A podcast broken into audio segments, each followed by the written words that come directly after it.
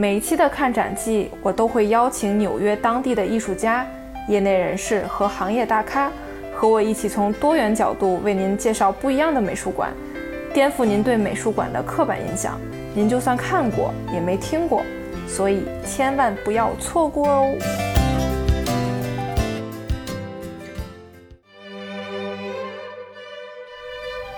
嗯，看展季的嘉宾呢，我们邀请到的是尼克同学。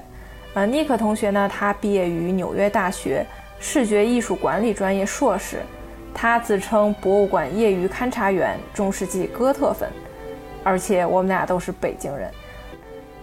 我们现在可以回顾一下，从最初我们说的风景，到视觉形状的革新，再到对美的本质的探讨，再到对艺术图像的颠覆、想象梦境，还有进一步的抽象。其实我们可以看到，艺术能够表现的基本上也都表达完了，对吧？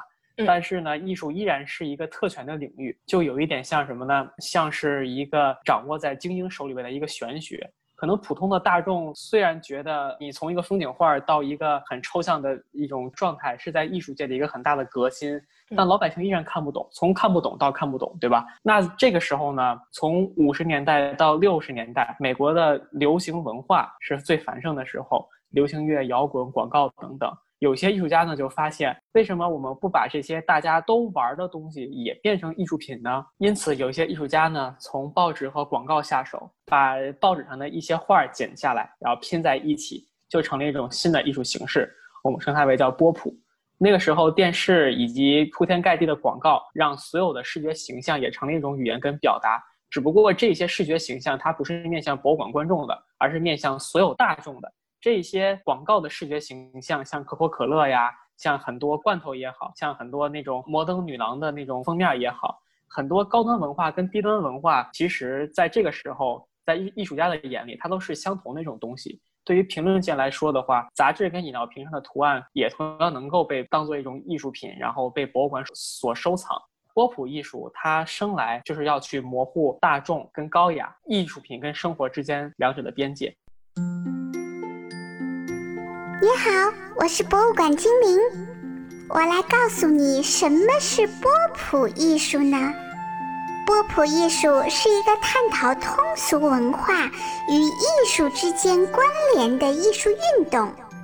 波普艺术试图推翻抽象表现艺术，转向符号、商标等具象的大众文化主题。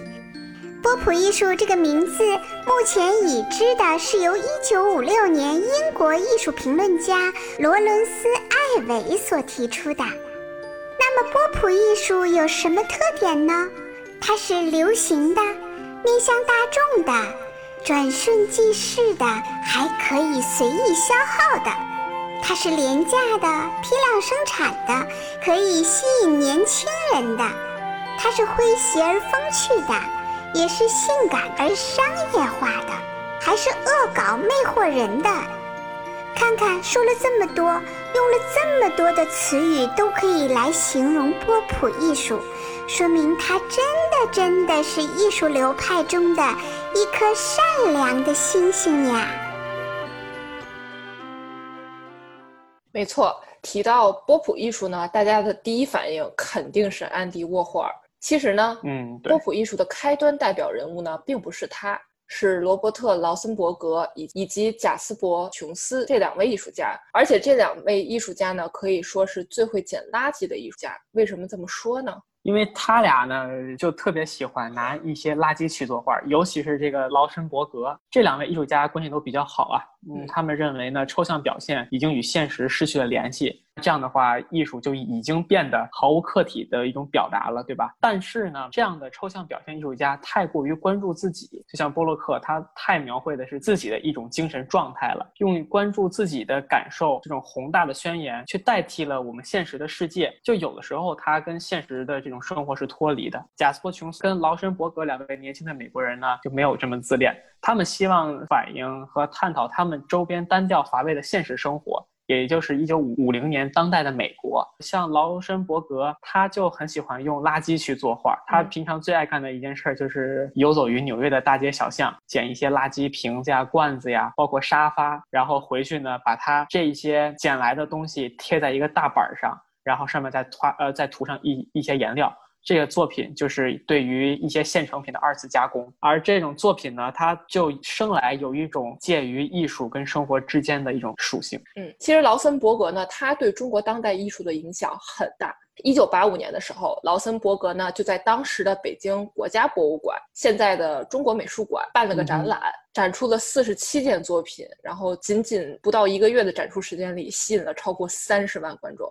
正是这股自由之风，呃，让大家不再束缚于这种意识形态，然后给这些八五新潮的中国艺术家带来了极大的启示。这个个展呢，直接影响了后来成名的艺术家，包括黄永平等人，然后也促进了中国八五美术新潮的发展。一九八六年的厦门达达其实就是对劳森伯格的致敬，然后。在二零一六年，其实这个离我们很近了啊。然后，北京的尤伦斯当代艺术中心 （UCCA） 之前就呈现过大型展览《劳森伯格在中国》。对，那人那也是当年 UCCA 最大的一个展览。没错，其中劳森伯格很有名的一个作品就叫《床》，这也是 MoMA 的馆藏之一。这个作品呢，看上去好像就是把一个床给立起来挂到墙面上，其实的确是这样子。劳森伯格正是将自己曾经睡过的被子和床直接竖起来，放到一个画框里，并且呢，将颜料泼洒在这个被子上，让其任意的流淌。这件作品呢，是绘画也是装置，因为它已经突破了二维的平面。劳森伯格自己说呀，这个绘画是艺术，它也是生活，两者都不是做出来的。而他要做的事情呢，是处于生活跟艺术之间。其实我们从塞尚到毕加索这一些立体主义和现代主义的大师，他们的画布上已经能看得出来，从十九世纪末期的时候，有很多艺术家就开始去探讨如如何去打破画布二维空间的一个局限。而床呢，作为每个人生活中重要的一部分，具有私密性。其实，但是劳森伯格将自己的床公开展现在大众眼前，也是对自己个人隐私的公开。而在上面泼洒这些油彩，使床看起来肮脏不堪，也正代表着人类内心深处远非我们所看到那一般光鲜亮丽。其实，MoMA 呢还有一件在展的艺术品，也是劳森伯格的。这件作品呢是将一只老鹰的标本挂在帆布画上，然后旁边呢还有一张他儿子的照片。其实这个就暗示了希腊神话中的一个故事，就是被朱比特带走的盖尼米德。然后，在一九五九年冷战期间呢，美国和苏联剑拔弩张，因此呢，峡谷中的拼贴以及画面下方的那种纤细的木棍上包裹的这种摇摇欲坠，就是似乎要掉下来的那种特别失衡的状态，其实就是对冷战期间国家的写照。嗯，也当然也预示着国家与国家之间的那种很尴尬的一种状态。然后这件作品呢，可能不是说最被大众所熟知的劳森伯格的作品。但是他和 MoMA 的故事，哎，是特别特别有意思的。怎么说呢？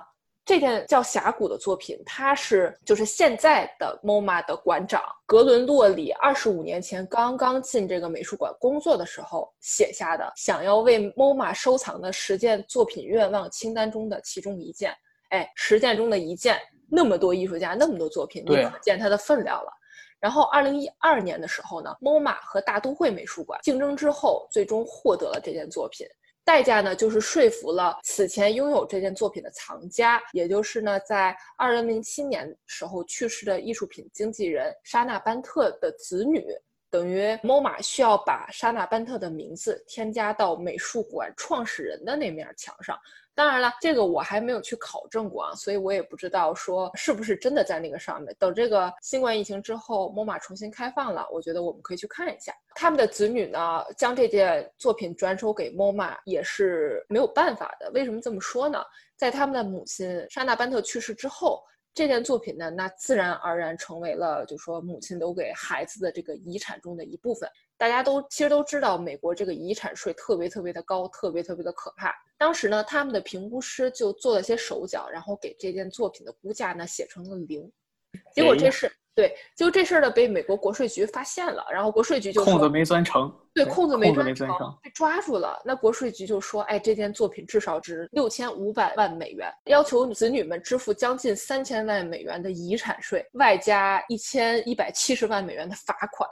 那等于几乎他们要交的遗产税加上罚款，几乎是作品的三分之二的价格了。天哪！但是就是哎呀，最后这个子女跟国税局跟国家讨论来讨论去的结果就是，哎，如果你把这件叫甲骨的作品捐给美术馆，那么这笔钱就都免了。这里是看展记，我是天楚，我在纽约。